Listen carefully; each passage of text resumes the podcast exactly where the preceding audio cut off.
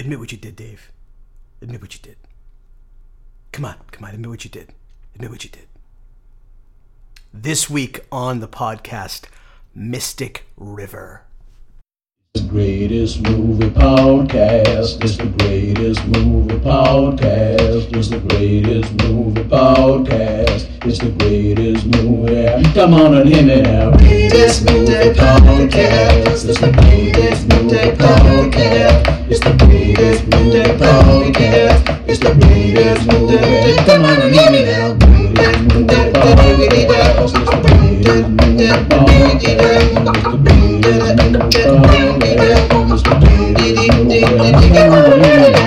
Welcome to the greatest movie of all time podcast. I am your play-by-play co-host, the Big Deck Boski. And I am his wife, Gia Smith, or the G-ster. We're going to watch every single movie ever made and decide which movie is the greatest of all time. How you doing today, Gia? Doing all right. How you doing? I'm doing pretty good. I'm hanging in there. Mm-hmm. I'm hanging in there. We're at midweek, you know. We're almost at the end of the week. Midweek. Today we are talking Mystic River. But before we get to that, last week the G-ster and I discussed Killer Clowns from Outer Space, and I believe the episode was cut off. Don't worry, we weren't attacked by clowns. I just suck at life. So please check that episode out and any episode in our catalog. We are on Spotify, iTunes, Apple Podcasts, whatever app you want to use. Please subscribe and review if you can. It's very helpful for the show. Let us know what you think on social media. Start an argument with us. Agree with us. Give us suggestions. Come find me and kiss me square in the lips. Whatever tickles your pickle. You can find us at the Greatest Movie of All Time podcast on Facebook, Greatest Movie Pod on Instagram, and you can always send us an email at greatestmoviepod@gmail.com. We would love to hear from you. Tell your stupid friends about us. And as our favorite small-time gangster, robber, thief guy who has dangerous friends and is married to Laura Linney for some reason always says, is my daughter in there? Mystic River is a crime, drama, mystery, thriller film directed by Clint Eastwood. The budget for the film was an estimated $25 million and made $156 million worldwide. It stars Sean Penn as Jimmy Markham, Tim Robbins as Dave Boyle, Kevin Bacon as Sean Devine, and Marcia Gay Harden as Celeste Boyle. It has a 7.9 on IMDb, an 84 on Metacritic, and on Rotten Tomatoes it has a 88% on the tomato meter and an 89% for the audience score. Honestly, those are two of the best scores I've seen in a while for any movie we've done. Yeah. Collectively. Some of the reviews, let's see. We got a couple of good ones here. This is by David Anson of Newsweek. He says, this is a positive review. He says, violence and revenge have been a staple of Eastwood's work from the beginning, but here he explores his subject from a new, more ambiguous angle with no regard for macho titillation. Another one I liked was by Jeff Andrew from Time Out. He says, it is in many ways Eastwood's tightest movie for some time, and certainly his darkest since Unforgiven. Indeed, the ending offers as corrosive an assessment of the limits of American justice as anything in his career. The negative one I dug up is from David Walsh of World Socialist website. Eastwood's film is rooted in a profound misreading, or more to the point, a profound ignorance of society and human relationships. His false and shallow premises lead the filmmaker to construct an unconvincing, fantastical drama. So, most people liked it. Some people didn't like it. You're going to get both. You know. That makes sense. Rick's report from Rick Barrasso, former co-host of the show, says, I don't really have a strong opinion about this movie. It's good. It's about as Dennis Lehane as a story can get. Dennis Lehane being the author of the book, the novel, I believe. So let's do a 30-second summary of this movie. If you want to put 30 seconds on the clock for me. Sure. And I will go ahead and stumble through the summary of this movie. All right, no worries. You ready? Let's do it. All right, in 3, 2, 1, go. Three children in Boston they're hanging out in the streets of Boston, and a car comes and takes away one of the kids, and it ends up being Dave Boyle, and he grows up, and they all grow up, and it's revealed that Dave was molested over the course of several days, and they all grow up in different ways, and the Sean Penn's character's daughter gets killed, and they think it's Dave, and it might be somebody else, and wow. So- I suck at this. No, honestly, you did a good job. You just had a you know, had you just said those things faster, you would have been just fine. But okay, well, it was a good just. Gia, do you remember seeing this movie? I know when we watched it last time, it wasn't your first time seeing it, but maybe your second time seeing it. Yeah, I think this might have been the second time. I don't remember the exact first time I watched it, but this was a good refresher. I hadn't remembered everything. Like, as soon as I started to see specific scenes, I was like, oh, wait a minute.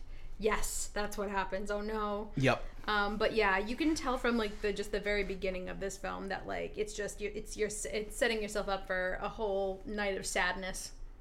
Yeah, it's a sad movie. It really is. It's definitely like a crime film, but it also it ends in a very sad, sour note. Yeah. Do you remember the first time you remember watching it? No, I think I saw it because I knew it was acclaimed, and I knew that Sean Penn like had, you know, won the Oscar and everything, so I knew it had. Accolades. I almost said the acolytes. Did this come out before or after I Am Sam? This would be after. This was 2003, I believe. I think I Am Sam came out in like 2001, maybe. That sounds right. Something like that. By the way, if you hear any crunching, I'm just gnawing on some Pina Coladas icebreakers. Not sponsored. Hashtag wish we were. But that's right. We are sponsored by Icebreakers Pina Colada. I wish. Grab one now. The taste is in you. The taste is good. They're delicious. Listen to the crunch. Ready? That's pretty good. You totally missed my slogan. The taste is in you. The taste is good. Oh, I did miss that. Sorry. So Icebreakers, if you want to sponsor us, please do. Send me all the Icebreaker Pina Colada sponsor flavors. Up. My mom's calling me. Gonna ignore that. Right, and let's... Why is that emoji of her bald still? My mom doesn't. She doesn't know how to make an emoji proper. It just it looks like a bald baby smiling. It really does. It's maybe Jedzia did it. Maybe. So let's talk about our top three scenes of this film. We do our favorite three scenes, or sometimes they're not favorite. They're just the top three scenes. Mm-hmm. But let's talk about your third favorite scene. All right, so my third favorite scene would have to be the intro with the three boys, you know, and it's just to see, you know, like these three miscellaneous facts is that the kid who plays Dave was actually in another movie of my, like, favorite movies of mine called Wrist Cutters. Do you remember I showed you that movie before? Yeah, I remember Wrist Cutters, yeah. So the kid who played Dave was actually in that movie, and I thought that was kind of a cool parallel. But, you know, I'm like, wow, this kid just really enjoys depressing movies. Apparently. But, yeah, he did a really... I thought all the kids did a really good job in that scene. And poor Dave. That character really does go through a whole lot from beginning to end in this. But, yeah, that was my number three scene. What was your number three scene? My number three scene was the ending sequence. I think... You know, it's a little bit, I think we kind of have an idea what's going to happen. You know, the two brothers, you know, Jimmy Markham's friends, they bring Dave Boyle out to drink. And then Jimmy Markham shows up, and the four of them are sitting there, and you know something's up. And they get him so super drunk. And they bring him outside, and Jimmy wants to hear that Dave killed his daughter, which we know is false based on the facts of the movie.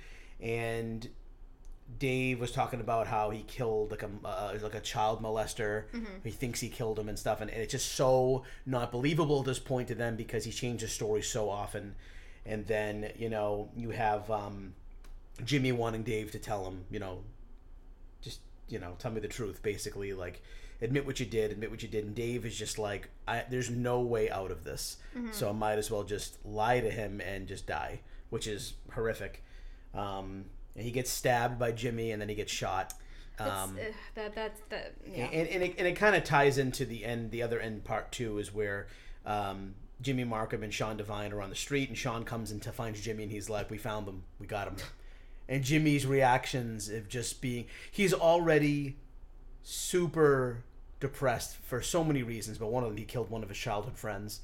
Yeah. And then he finds out that he killed him under false pretenses. And his sister-in-law's husband, and like, yep. And it's just it's just so insane to him the information he just found out, and then he can't believe what just happened, and then again tying into the kind of the odd ending of like Laura Linney's character being like, you're like a massive man, like you're gonna take over this town, and like it's kind of an odd way to go about the ending of, like, Jimmy's in despair, and yet his wife is like, you shouldn't be sad. Nobody should. You're like the top guy or whatever. And then at the parade, you know, they're all there, and Sean's with his wife, who they were, like, estranged for a while, and now she's there with the baby, and, you know, Sean points, like, a finger gun at him, like, basically, like, I got you. It seems like I'm not going to do anything about it, but I got you. I know it was you. And then, yeah. And then Jimmy puts his hands up, like, here I am, you know, come get me, you know, which is interesting. But I feel like, I think we had this discussion too, where Sean, I don't think it's in his best interest to go after his childhood friend based on the connections that Jimmy Markham has in the city. It's probably, and he just has a, you know, his baby's back, his wife's back, like his life is good right now. Do you really want to go after Jimmy Markham and maybe disrupt all of that? And I definitely get that for good storytelling, but, like, as a viewer who just felt so bad for Dave's character from beginning to end, it just made me feel like, you know, there was no closure for that poor character. Right. Yeah. There is no closure, and I think the ending in the parade, you know, you see Celeste, who's played by Marcia Gay Harden, who I fucking adore. She's such a great actress. She did such a great job. Everything I've seen her in, she's all in. Oh yeah. And her facial expressions, and, like, her seeing her son, like, waving to the sun, and the sun doesn't wave back at her, and she's so alone. So sad. She's so alone, and you know, it's devastating. She's not even with her family, you know, her other family, which is, like, Laura Linney's character and Jimmy Markham. And the fact that Laura Linney's character, like you mentioned, was just so, like, no, you shouldn't be upset at nothing. It's like, bitch, that's your fucking, that's your sister's husband. Like, he didn't do anything wrong. I wonder if Jimmy told her. I don't know. That's a good question. I don't know. Yeah, me neither. Maybe she'd have a different opinion if so. All I know is that Laura Linney's not a lawyer in this movie, and that's shocking. That was one of my my funny facts. I'm like, funny that she's not a lawyer in this movie. There's a scene where, like, she's like, okay, I gotta go to the firm. She's like, oh, God. But what is your number two? My number two scenes. It's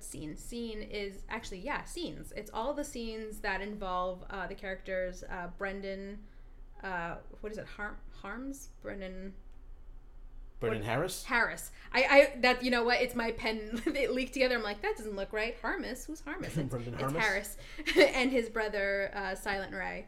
I love the scenes earlier on in the film when they're just kind of being brothers, and you can see that, well, number one, the actor, Tom Guiry, who plays Brendan, I thought did such a great job. Smalls from Sandlot. That was the other thing. Like, what a transition. That's like the other thing that you know him from now is, like, people are like, oh, the Sandlot, and then later he was in Mystic River. You don't understand. That's not my ball. And then, of course, I don't know if anyone knows this, but he was in a show that only lasted for one season called The Black Donnellys. It was about, like, the Irish mafia in Boston.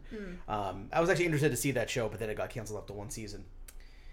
That happens sometimes. Some really great shows. And then he got in trouble with the law for a while. And that's unfortunate. There's a picture of Tom Guiry, and he's just like... You ever see that photo of him? Yeah. You guys can't see what he was just doing, but... His lips look very dry, and he's making a really weird circle thing with his mouth. I would just look up Tom Guiry arrested Google Images and just go ahead and laugh, because what the fuck is he doing with that face? Poor Tom Guiry. He did a great job, though. I thought he did a really good job in this movie. Yeah. And I liked the relationship between him and his brother at first. You know, he came off very sweet, like, you know, he was always helping him. And what a freaking bitch of a mom that they had. Like, everything that she said, I just wanted to... Oh, I wanted to punch her so bad. She's definitely, like, you know... She's definitely, like, a woman who's kind of a product of her situation. Like, she was married to, I guess, just Ray Harris. And Ray Harris was also obviously a scumbag. Yeah. So she's kind of like, I don't fucking care now. But, like, you have kids to take care of. And it's like, don't be a bitch. She's like... She was like, I don't know what he did between after going to his bedroom and... Like, he could have climbed out a window. It's like, it's your son. Like, you know how much she didn't know. She didn't know about their relationship, right? No one did. And they were going to, and that's another whole crazy part to the story, too, is that Sean's... Katie. His daughter Katie and Brendan were going to elope in Vegas. And she was only 17? Something like, no, I think she was 19. Oh, 19. She was 19, yeah. But, like, what a sad, sad turn of events. And the fact that, like... At the end, you know, I got to see that character just go kind of apeshit on his brother, which was just kind of like, this whole time he's been like the sweetest person. It's like, how can you do this horrible thing to the one person that he loves more than anything? Like, I also like the little detail in there, and I'm sure it's bigger in the novel, when Jimmy is like, sometimes I get that look from Katie, like I'm never going to see her again. Yeah. And she had that look in her face, but it was because she was going to go to Vegas, not because she was going to get killed, obviously. Right. So, right. But it's a nice little detail there. But, so yeah, my number two is the scene where Jimmy and Dave are sitting on the porch when they come over to Jimmy's house, and it's very Boston. Yeah. The way it looks, like it's almost like it reminds me of like The Departed too, which would come out 3 years after this. Like the scenes where people are sitting on a porch and having a drink and smoking, it just looks like where I live. So it's very usual, I guess is the word. Or very homely, close to home. Close to home, yeah, and you know, they're sitting there, and it's very awkward because, you know, Jimmy and Dave, they're friends, but they used to be good friends, and now they're just kind of like, well, awkward, it's awkward. And Dave doesn't know what to do. Dave's an awkward person now. Dave's gone through a crap, you know, he's gone through so much that he's like a broken person now, so he doesn't even know how to handle regular things. One of the things we really see Dave do is like, he watches TV, he drinks beers, and he takes his son to school and plays like wiffle ball with him, but like, he's a broken man, and so he's sitting there trying to comfort Jimmy, but he doesn't really know how to, and I don't think anybody really can. Yeah. But Jimmy has some really great lines, and especially Sean Penn is so good at acting. But he's sitting there and he's like, my own little daughter, I can't even cry for her. I can't even cry for my own daughter. And Dave's like, you're crying now. And it's a really nice little scene. Yeah. And stuff. And Sean Penn, I think the one thing that we talk about is people who cry in film, how believable is it? Yeah. I believe Sean Penn when he cries. Oh yeah, he goes all the fuck in when he does things like that, and I think that scene is really just a really nice scene between two people, but it definitely foreshadows some bad stuff too, and it's just the whole movie in general is just, there's not a lot of scenes where you're like laughing. It's not one of those movies. It's a dark movie. For sure. But that's a great scene. Yeah. So what's your number one? Sadly, I did not choose that as my number one scene, but it was definitely almost on my list. But the ending scene where, you know, admit what you did, that whole sequence from, you know, like, this is what the kind of part of the movie that I feel like made it almost like a thriller for me, not in terms of like, you know, a typical thriller, but like, you know, it's just the scene of having those two brothers with Dave, you know, and like, you know what's about to happen. Like, you can sense it. And, like, almost he can sense it. He's drinking more, you know, maybe trying to numb what's about to happen. And then all of a sudden, you know, Sean Penn's character shows up. And, like, you're like, okay, it's going to happen. Like, they take him outside. And, you know, he literally tried to admit what actually happened. And, you know, he was forced into telling a lie because he literally thought that was the only way he'd probably be able to see his son again and his wife, which he mentions, and it's just so heartbreaking because at that point we don't even know, and then all of a sudden it kind of comes out, and then what a fucking ending. Yeah, that was my number one. Yeah, I like the way it goes back and forth between like the Brendan stuff and that you're just like, oh my god, and then you're like, please don't do it. I love when Brendan like punches his brother's friend and he's like, you broke my fucking nose. And that's such a kid reaction too, like, because when we're kids, if something happened, like I remember my brother like wanted a play fight with me and I just did not want to, and so he literally like pulled me up by my shirt and just started like, you know, like punching my arm or whatever, and so I literally like picked up the laundry basket and did like a ballerina spin and just like whacked him in the face, and like he got so mad at me, like, and that was like when you get to that point you're like, I'm gonna kill him. You know what I mean? Like, when you're a kid, right, and that's why he got his nose broken, and he's like, I'm gonna fucking shoot this kid in the face because he just fucking broke my nose. Right. And I always thought it was a weird line by Kevin Bacon, who busts in, and it's a very tense situation. You don't want anyone to get shot. And the first thing that character Sean says is, you know, something about like, it looks like he already beat us to it, and I was like, why would you antagonize this kid with a fucking gun in your hand? Like, it's not funny. Like, don't say that. I also just want to note how much I couldn't stand Lawrence Fishburne's character. Like, he did a good job of making him such a dick. Yeah. Like, everything he said throughout the whole movie, I was just like, what is his fucking deal? It's kind of like good cop, bad cop thing. Like, Sean is obviously the good cop and stuff. And I really like the details, the little scenes with Kevin Bacon getting phone calls from his wife, and you just see her mouth. Mm-hmm. I like that camera shot of just seeing her, like her nose and mouth. You don't see her eyes. You don't know who she is. Yeah. I thought that was a really cool addition to the story of like, because the one character that doesn't really have a lot going is really Sean's character. He's the one who just grew up to be a cop. Mm-hmm. He's living in Boston. He's doing whatever, but his wife's gone for some reason. And at one point we find out that like, he's like, once everything is settled, he's like, listen, I pushed you away. Please come home. Mm-hmm. And that's all she needed. And the camera goes up and shows her face. That's all she needs to hear for her to come home. And it's, there's not a whole lot to that, but it is emotional once that does happen, because you're like, all these things are coming into place now, and like now finally like he gets some happiness. Mm-hmm. But yeah, really, really cool scene is the ending, of course. My number one is the scene that's always shown in the trailers, and the scene that's always, when you think of Mystic River, you think of this big crowd of cops mm-hmm. holding Sean Penn back. And Jimmy Markham being like, is that my daughter in there?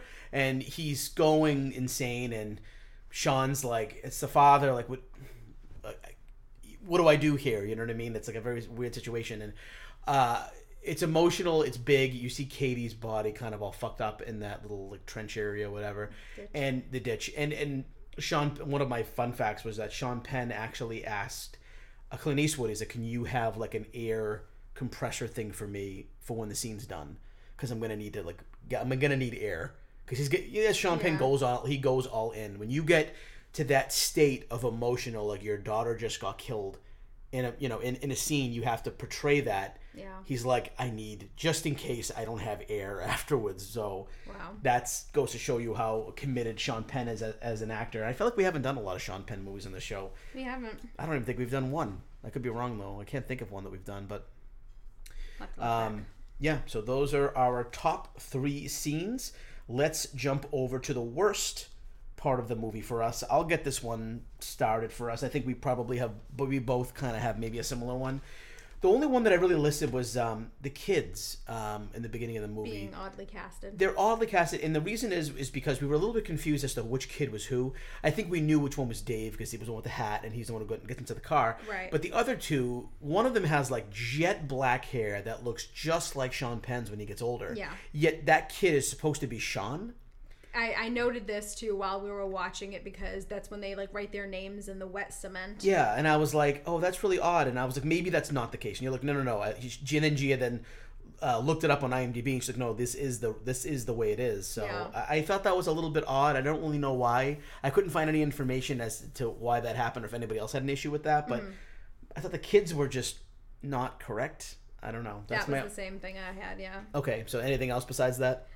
Again, but this is, I mean, obviously this is just the creative direction of the film, but again, it's not a problem with the film. It's more of just like, I wish that there was some kind of closure for Dave. Dave got no justice from start to finish. Just what a sad ending to a story. Like, I guess the one and only justice is he got to, I guess, avenge a young boy who was being abused by an older person and kill that person. Yeah, and I think this might go kind of with the theme of the movie, or just in general, but like I noticed that like when people are victims and people grow up, as rape victims and somebody who's just gone through so much, and the government kind of forgets them and doesn't really give them support and what they need. And also, if you think of the movie like Joker, that things like that.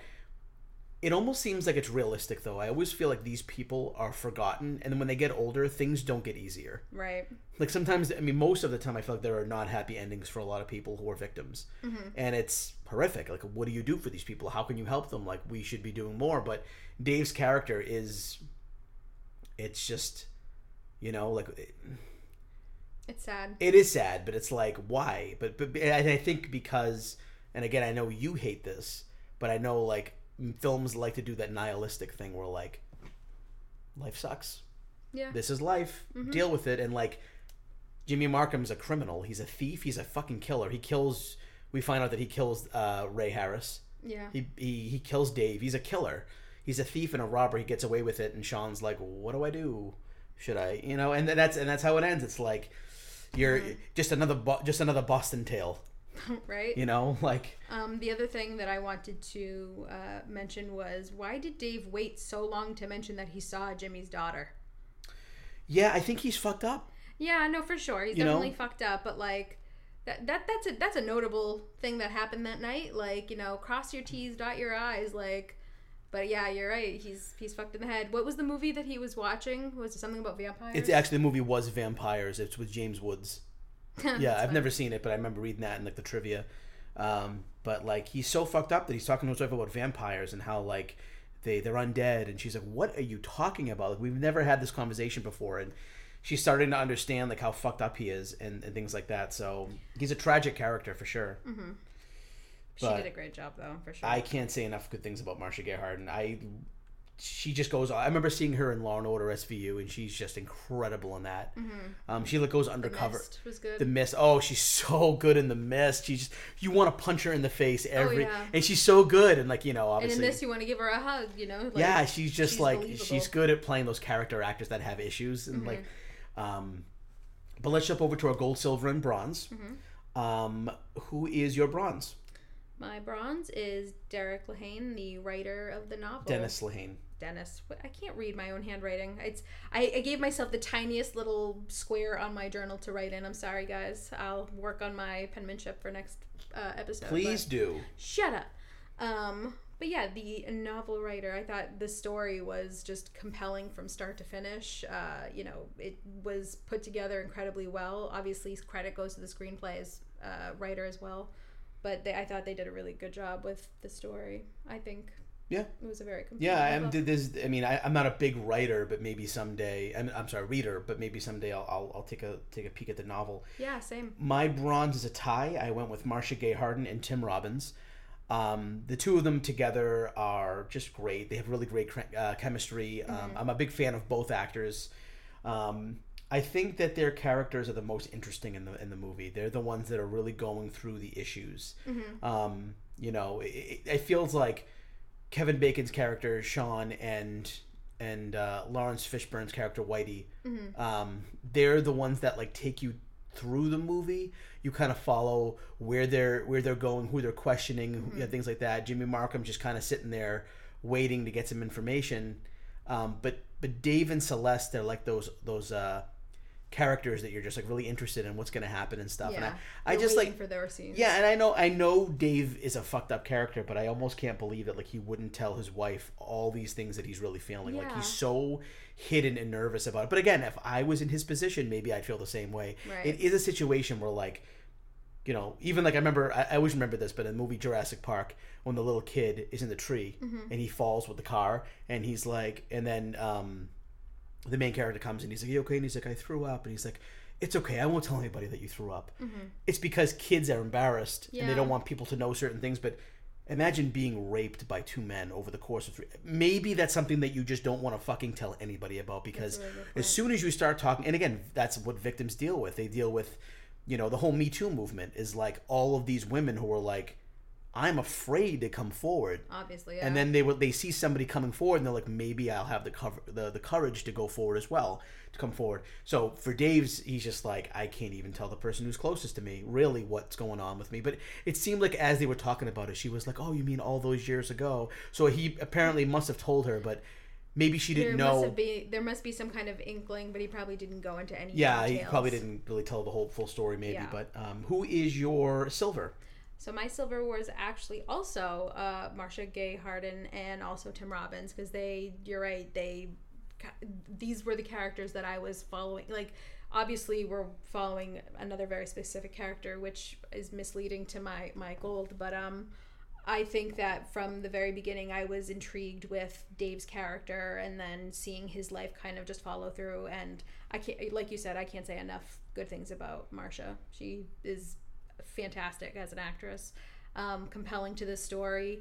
I wholeheartedly felt so bad for her character, and Tim Robbins as well. They just both did such a great job with these parts. And they do things with their faces just without even dialogue. Mm-hmm. Marcia Gay Harden has this face about her where, look, you know, she's nervous, and she just has a good face, and so does Tim Robbins. They just characterize it so well. Yeah. It's a great casting, for sure. My silver is a tie between Clint Eastwood and Brian Helgeland. I thought Brian Helgeland wrote the screenplay, and mm-hmm. Clint Eastwood is the director. I think that It's really well put together. It's definitely an Academy Award type movie. For sure. And one of my fun facts that I'll bring up now is Clint Eastwood, the production company was like, we want you to film this in Toronto. It'll be cheaper. And he's like, we're filming it in Boston. Mm-hmm. You can't tell me when, like, the novel takes place in Boston. It needs to be authentic. You need, and again, like there are scenes, like there are movies like in New York and stuff that you get that New York feel and stuff. But I feel like you could almost film those in other locations, like Chicago, as long as it's a big city. Yeah. Boston has something about it that's just different. It just has a feel to it. Mm-hmm. And I think that people around the country also know that too. Like if we don't think we have Boston accents, but when we go to, like, if we go to Montana, like, you guys are from at least the New England area, right? And you're like, yeah. How do even John, like our friend John, like moved to Arizona and everybody is like, you're from Boston, aren't you? And he's like, really? I don't think John has a Boston accent at all. Same. But they're just like, you sound different from us. So like you must be from New England. Do we know anyone with like a really thick Boston accent? I think your dad has a little bit of one. Like sure. Michelle does. Oh, we got. Oh, I love Michelle's. I can't. Yeah, I can't. She's kind of got that like almost like a Brooklyn accent. Yeah. Almost. Well, she's from the North End, right? I think so. Yeah. That's pretty cool. And it comes out of me when I'm driving. What the fuck you doing, you bozo? Although it could be just an Italian thing. It could be like, hey, what the fuck you doing? You fucking cut me off. I don't know if it's necessarily Boston. I'm not like. Yo, what are you doing? You're gonna cut me off when I'm going to the packy? Like, I don't do that specifically. By the way, I never use the word packy ever in my life. That may be the third time I've ever used packy, but I always use it ironically because I never say packy. Do you know what a packy is? I don't. I didn't want to seem uncool. It's supposedly packy is supposed to be like a liquor store. Okay. In Boston, and like I think it's an older term people used to use. Oh yeah, I'm going to the packy, get some booze. Like, I don't. No, I forget why it's called the packy, but it's not a term used really anymore. At least people I know don't use it. So no one I know uses it. But yeah, Clint Eastwood, Brian Helgeland, I think the two together did a really, really fantastic story and film. So what is your number one? My gold goes to it's a tie between Clint Eastwood, the director, which I think did a fantastic job of this film, and Sean Penn. Yeah. Yeah, Sean Penn is definitely a gold in my eyes. He did such a great job. Yeah, we can keep just talking about it. Sean Penn's my gold. I think he has a string of movies in the early 2000s and maybe mid 2000s that are like, he just keeps hitting home runs. You know, you got I Am Sam, which, you know, there's been critiques about him going full mentally, you know. I think that he's so good at that though. Like, he's so good at playing these characters you wouldn't believe him playing. Not in a million years. If you had seen Sean Penn in the movie, I think it's called Colors. I think it's called. It's with him and Robert Duvall. They play cops. Robert Duvall is like the good cop, the older cop who's trying to like teach Sean Penn, and he's like the more brash. Mm-hmm. Like, I want to just knock someone's head in, which is the Sean Penn that I think of. Right. And in the movie, spoiler alert, Robert Duvall's character tries to teach Sean Penn, but at the end, Robert Duvall's character gets killed. Okay. Sean Penn takes over his role, and then there's somebody who's below Sean Penn, his new partner. Mm-hmm. And at the end, you see Sean Penn kind of being like, stop being an ass. Like, he learns that that's not the way things are, and you got to grow up. But then, like, I'm watching that movie, and I'm going, oh man, this is like, and then you see Fast Times at Ridgemont High. Like, Sean Penn is that guy. And then all of a sudden, you see, like, I Am Sam and Milk, and you're like, who the fuck is this guy? I loved him in Milk. I thought he did such a great job. Yeah, and that's... If you haven't seen Milk, please just give it a watch. And then Mystic River, he shows... And I haven't seen Dead Man Walking, but it's on the list. Oh, my God. It's on the list. It's such a good movie. Yep. He did... Oh, talk about... Yeah. I keep forgetting about some of these roles that he's done, and he's just... Carlito's Way, he plays a guy who looks and sounds like Larry Fine. He's got curly hair. He's got like he's playing opposite Al Pacino, and he's just like, he's so talented as an actor. I'm down for any Sean Penn movie. Yeah, he's really spectacular. So he's definitely makes sense that he's our gold, as along with Clint Eastwood. So let's jump over to our let's do miscellaneous before we do recast. I kind of already gave away all my miscellaneous. Okay, I got some stuff to read, and I will read those to you. Some of them I already mentioned, but I'll just go through them quickly. The situation at the opening of the movie is based on an incident when, as a child, author Dennis Lehane's mother severely reprimanded him for getting into a car with men who claimed to be plainclothes policemen. I don't know what happened. he doesn't. Nothing's mentioned that Dennis was actually like molested or anything, but he got into a car with men. Wow. And they were. It says who claimed to be plainclothes policemen, and she got mad at him for that. So he was able to get out or something like that. But that's where the story started. Interesting. At around 5 minutes in, when a young Dave is thrown into the back seat of the car, a man in the front passenger seat turns around and displays his ring, a bishop's ring. The book never indicates that the character was a priest, but it was added to this movie since filming took place during the priest sexual abuse scandal in the Boston Archdiocese. So that's a good little Clint Eastwood thingy there, where he's just like, I think this makes sense. I would not be surprised. Or maybe it was the screenwriter. But Michael Keaton was originally casted as Sean Devine.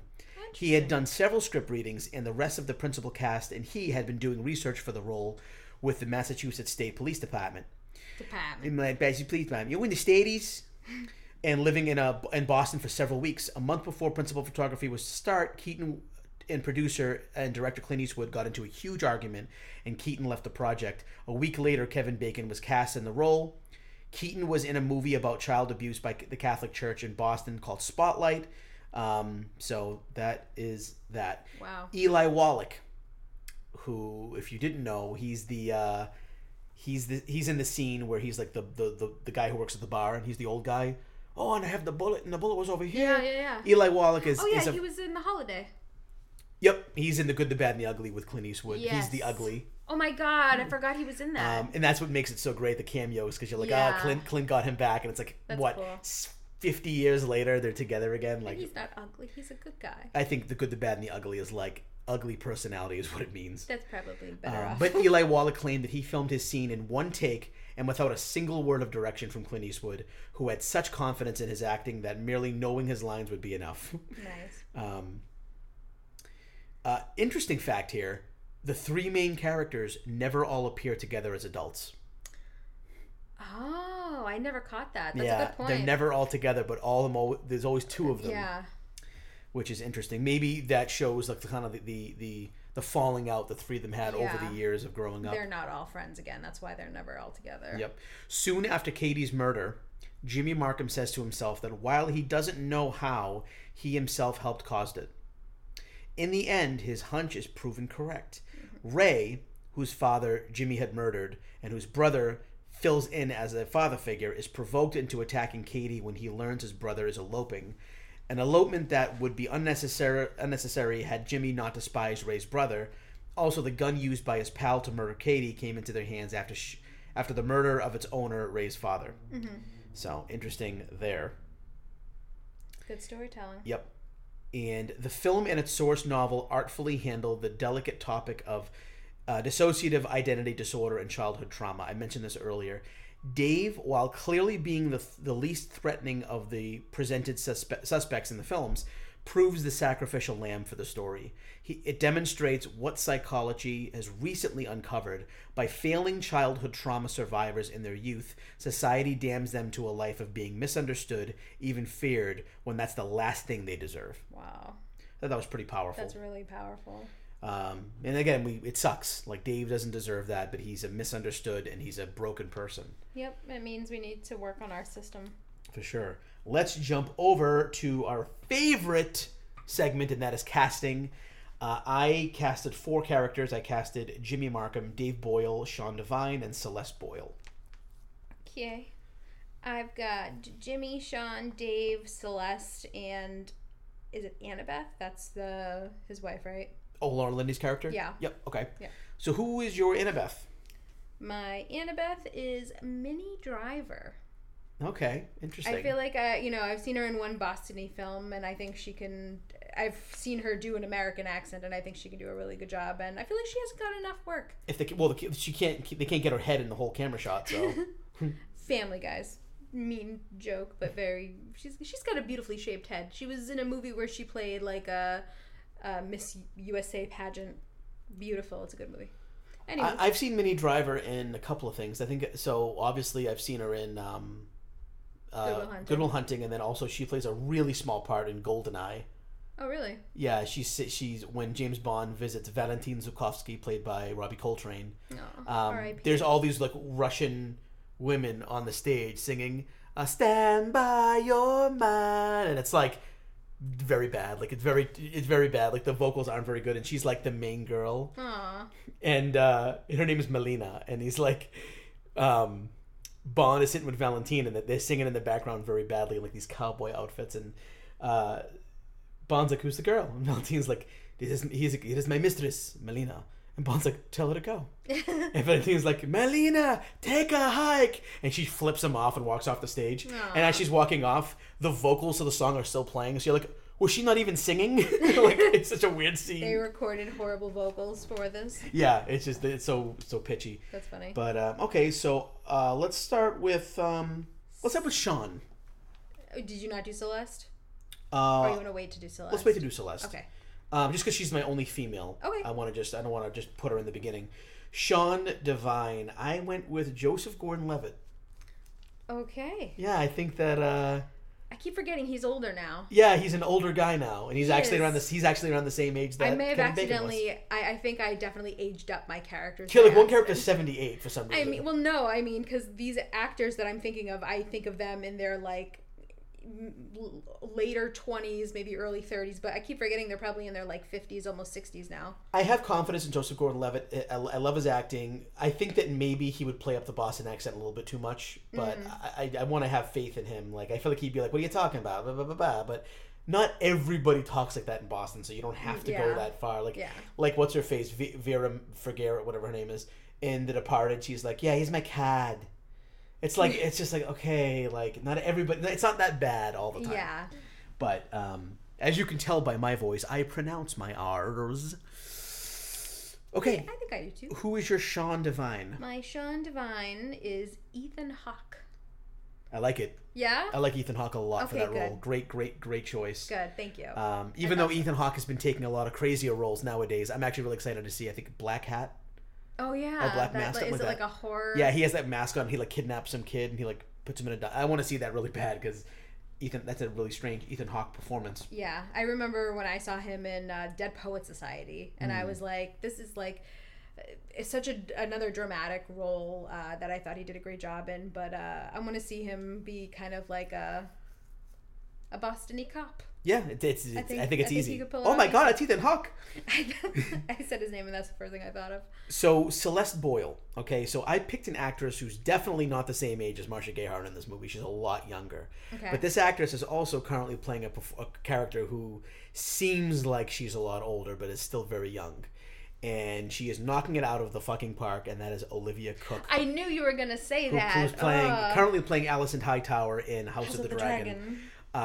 She's really great. Like we just by watching House of the Dragon, you know, the movies are gonna come out of the woodwork for her. She's got beautiful face. She's got really great acting skills. I think she could pull off Celeste really well. Like that really nervous wife who's like not really sure what's happening. Mm-hmm. I love it. I could see that for sure. That's a good one. Who's your Celeste? My Celeste is an actress who I've loved everything she's come out with. I think she can do drama, comedy, accents, and that is Rachel Weisz. Love it. Yeah, I love Rachel Weisz. Yeah, great. So far, Ethan Hawke and Rachel Weisz, like that really works in this universe so far. Mm-hmm. Rachel Weisz is beautiful. She's married to Daniel Craig. Yep. Is that right? Yep. Yeah, that's kind of hot. I was gonna say, what a beautiful couple. Oof. Daniel Craig taking off his shirt, and then you know what? I don't need Rachel Weisz. I just want to see Daniel Craig taking his shirt off. I had such a well, I have to say, every character in the movie The Mummy, when it came out, what was that, 1999 or something? Something like that, yeah. I was in love with every single one of them, including Rachel Weisz. We got to do The Mummy soon. I know you'll have fun doing that one. Oh, yes, we do. And Daniel Craig also is going to be in the next Knives Out movie, and the director's like, yeah, obviously his character's gay. And I'm like... Well, that should be fun. I don't know why I said obviously because like I didn't see anything like that in the first one, but I know Daniel Craig was like really pushing for James Bond to have a gay scene. He's like, Bond would do anything for the mission, including gay sex. I think so too. And Craig gets what he wants, and they were saying that he might have like a different accent for this movie. And I think that's hilarious. Like every movie he's in as a detective, he's just a different from somewhere else. That's funny. I love it. So. Let's see. So we got Jimmy Markham and Dave Boyle left. Let's do... Who do you want to do first? Maybe we'll do Dave. My Dave Boyle is the outstanding, the fantastic, the marvelous Paul Dano. Okay. Paul Dano. Oh, I mean, come on, Paul Dano could fucking do this. Oh, absolutely. I mean, he could act his way out of a leather. Picture Paul Dano with his glasses on, just sitting on the couch watching a movie, and she's like, "What are you talking about?" He's like, "I'm talking vampires. They're undead." Could you picture Paul Dano being such a fuck? It works so well. Paul Dano would just. I'm so, Paul, if you're listening to this, we know you are, but you could play fucked up characters so well. Good for you. But honestly, you could play any character. Absolutely. Like he's definitely one of the highlight actors of our generation. Paul Dano's a Derek's guy. He's a Gia's guy too. Whoa! Okay. Take your own guys. Can't we have fun together? We can split. You could have the Paul, I'll have the Dano. I want the Dano. If we were naming our episodes, not what the movies were, this one we called I Want the Dano. All right, so who is your Dave Boyle? My Dave Boyle is another actor who I feel like we've enjoyed anything we've seen him in. He's been in a movie that we've done on this podcast. I think, I don't know, again, I kind of aged up by accident, but he's an actor I really love, and that's Billy Crudup. Yeah. Yep. Billy Crudup, that would be very interesting. You usually don't see him in a role like this. He's usually more of a confident character, but this would be a nice little change for him. Do you remember that movie, Jesus' Son? How can I forget? Every time I turn on this TV, it says Jesus' Son. For some reason, it still pops up as a movie that we watched once. I'm like, why are you still telling us? This was like 6 years ago. But I'm pretty sure that was a DVD that we put in. Yes. No, I mean, I think I had tried to see how much it would be if I ordered it on Amazon. Now it's just not going away. It doesn't go away, but I love that movie. It's weird. It's really Billy Crudup and Jack Black. Jesus' Son. Very weird movie. Very weird movie. Give it a watch. Let us know what you think. All right, Jimmy Markham. We might have the same actor here. I know we don't. We do not. Okay, so I went with somebody who's got a very powerful presence on the screen, can play literally anything we've seen him do, and that is Tom Hardy. Ooh, that's a really good one. Yeah. That's a really good one. I figured you got to have somebody who looks kind of like a gangster a little bit. Yeah. Can pull that off. Kind of be a tough guy, former thief, former killer. Present day killer. And I think he just recently won, he does MMA fighting, and I think he just won his last match. Yeah, and looking back, I really liked seeing Tom Hardy, Paul Dano, Joseph Gordon-Levitt as the three. I think it works. Oh, that's interesting. That's a real interesting trio right there. Wow. So who's your Jimmy Markham? My Jimmy Markham, and like I said, no way in hell would you have we gotten this together, but it's someone who I've only seen a lot of in the 90s, but even aged up, I think he could pull this off really well, and and he has the very young Johnny Depp looking face, and that's Skeet Ulrich. Yeah, Skeet Ulrich. He's it's definitely interesting. Yeah, I can see him having that tough guy. I haven't seen anything in him besides Scream. With him being an adult, The Craft. Right. So does he even still act? I hope so, because I thought he did a really great job then. Wow, I mean, they pull him out of acting retirement or obscurity just to be in this big fucking Hollywood film. You know what? I had a really tough time with Jimmy, that's okay. So I stick by my choices. Definitely does have a very Johnny Depp look to him. Yeah. Pardon the sound of my weird water bottle. It makes sounds. And watch, I say that, and I'm going to take a sip, and there's going to be no sounds. And I was right. All right, so we are going over to the Oscars for 2003. Mm-hmm. Let's take a gander. So, Best Picture of the Year. Lord of the Rings, Return of the King. Oh, 2003. That makes sense. Yep, it was very overdue for a Lord of the Rings film to win. Nominees were Lost in Translation, Master and Commander, Mystic River, and Seabiscuit. Wow. I think Mystic River deserves to be there. I think so, too. It was a pretty dramatic and powerful film. So you could probably kick out Seabiscuit. Well, we don't have to, because Mystic River's already there. Oh, good. I just wanted to kick it out anyway. Seabiscuit, what are you doing there? New category. It's called Just for the Fuck of It. The G-Show will kick out a movie that doesn't need to be kicked out. All right, that sounds great to me. Seabiscuit, out. Best Director. Poor Tobey Maguire. Best Director, Peter Jackson wins for Lord of the Rings, Return of the King. very well-deserved. Mm-hmm. Nominees were Fernando Meirelles for City of God. Love City of God. Me and Rick did do that movie. That was a great movie. Sofia Coppola for Lost in Translation. Mm-hmm. Peter Weir for Master and Commander. And then Clint Eastwood for Mystic River. So another accolade here. Another nomination for Mystic River. Yep. Best Actor was won by Sean Penn, Mystic River. Nice. Nominees were Johnny Depp for Pirates of the Caribbean. Or I wanted to say Caribbean, but I wanted to be a jerk. Pirates of the Caribbean sounds bad. Pirates of the Caribbean, The Curse of the Black Pearl. Are we doing that one coming up soon? I'm Captain Jack Sparrow.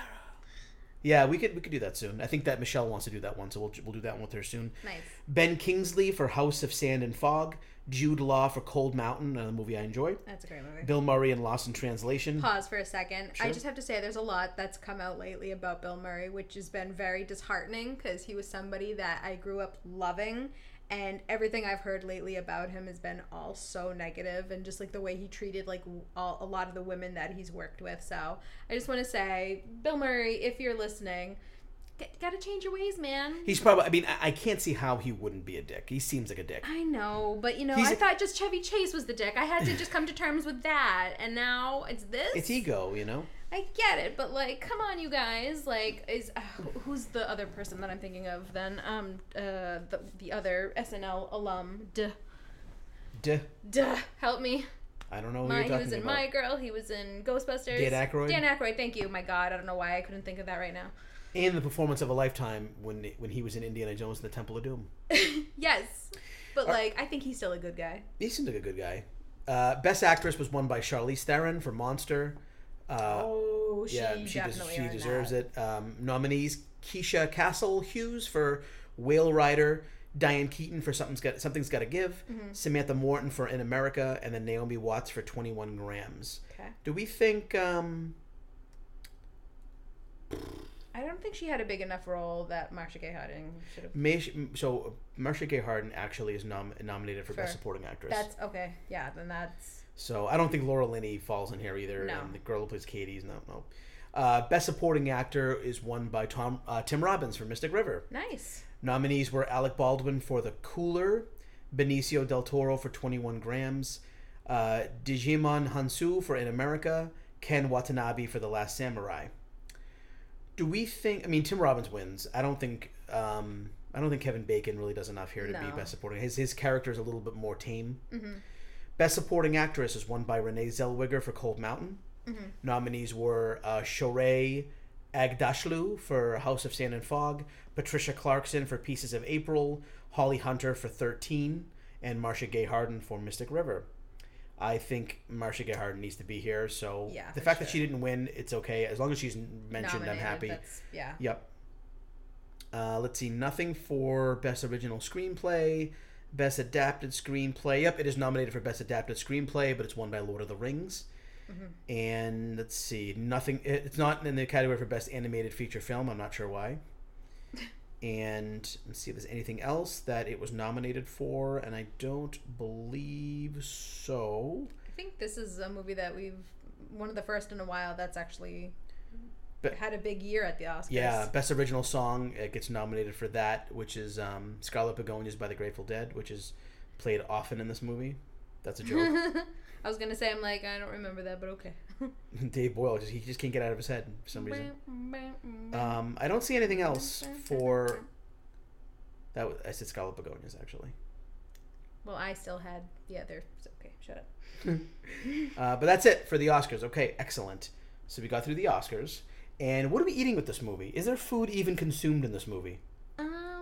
After for Katie's death party, whatever those are, a mercy dinner. Yeah, at the house. Did you see when Sean Penn opens up, like his pantry, the shit he has in there? There's like 45 cases of everything. There's like boxes of food. It's like a market in their pantry. I was like, damn, they have a lot of food. I did not notice that. I notice things like that because I really enjoy food and a drink. As long as it's not water. So. I don't know what we're eating with this movie. I guess something from Boston. Something from Boston? Yeah. A Boston cream donut. How about a sausage and peppers and onions? Sausage and peppers and onions. At the feast. You go to the festival? Go to Anthony's feast? Yeah. Yeah, you get that. Yeah, it's good. It's real good. Yeah, no, Father. I gotta see you tomorrow. No, okay? Father. Farter. We both did. His farter? No, his fascia. The wheezing is me. we can see that the wheezing is you. Shut up. All right, I'm putting 30 seconds on the clock. You're going to tell us why Mystic River is the greatest movie of all time. You ready? I guess so. All right, here we go. 3, 2, 1, go. I mean, you got Sean Penn. You've got the compelling story, such a greatly written screenplay. The director's Clint Eastwood. He did a fantastic job. If you want a very dramatic story that takes place in Boston and, you're going to be crying in one way or another and just seeing such compelling acting, watch Mystic River. All right, that was 25 seconds. All right, nicely done. Sure. And now we're going to discuss the theme of the movie. What do you think the theme of the movie is? What's the theme here? If you live in Boston, you're going to be sad one way or another for one reason or another. I guess the moral of the film, too. Look, I don't think... it's definitely a little nihilistic to me where, the good guy dies, He was actually... A good beating guy, up right. A guy who was getting a blowjob from a kid. It was a fucked up scene. Very fucked up scene. And it's funny because, not funny, but while we were watching it, I wasn't sure because, there are circumstances where, kids are living on the streets and they get into, I've seen other movies where, My Own Private Idaho, where these younger kids are essentially selling their bodies on the street because they're homeless, and so when I was watching it, I was I don't know if this is just an actual kid who's just down and out and trying to get some cash, or if this guy purposefully picked him up and is now abusing him. Yeah, it seemed like he was abusing him. That's what I got from it. The kid didn't seem like he was a street kid personally, but who knows? There's not really a lot of backstory there, but yeah. It just goes to show you that, we said before, the government doesn't really do a great job with these people who need the help, yeah. And they're forgotten and things like that. And I'm not saying it happens all the time, but there are circumstances where it happens. It happens too often. Let's put it that way. Yeah. Absolutely, but it was a great story, great film. Mm-hmm. Let's discuss what is coming up. The next movie we are doing, and Gia, we did discuss this, and you already forgot, and you're going to be very excited when I tell you. I'm excited already. What movie we're going to do next. I don't know, you're right. And don't go crazy. I don't want you to clip the microphone with your loudness. Okay. But the next movie we're going to do is Clue. Are you serious? Yes, Clue is next week. I really forgot, because I'm really excited. Starring the great Tim Curry. Oh, my favorite person on earth. He gets gold, silver, and bronze.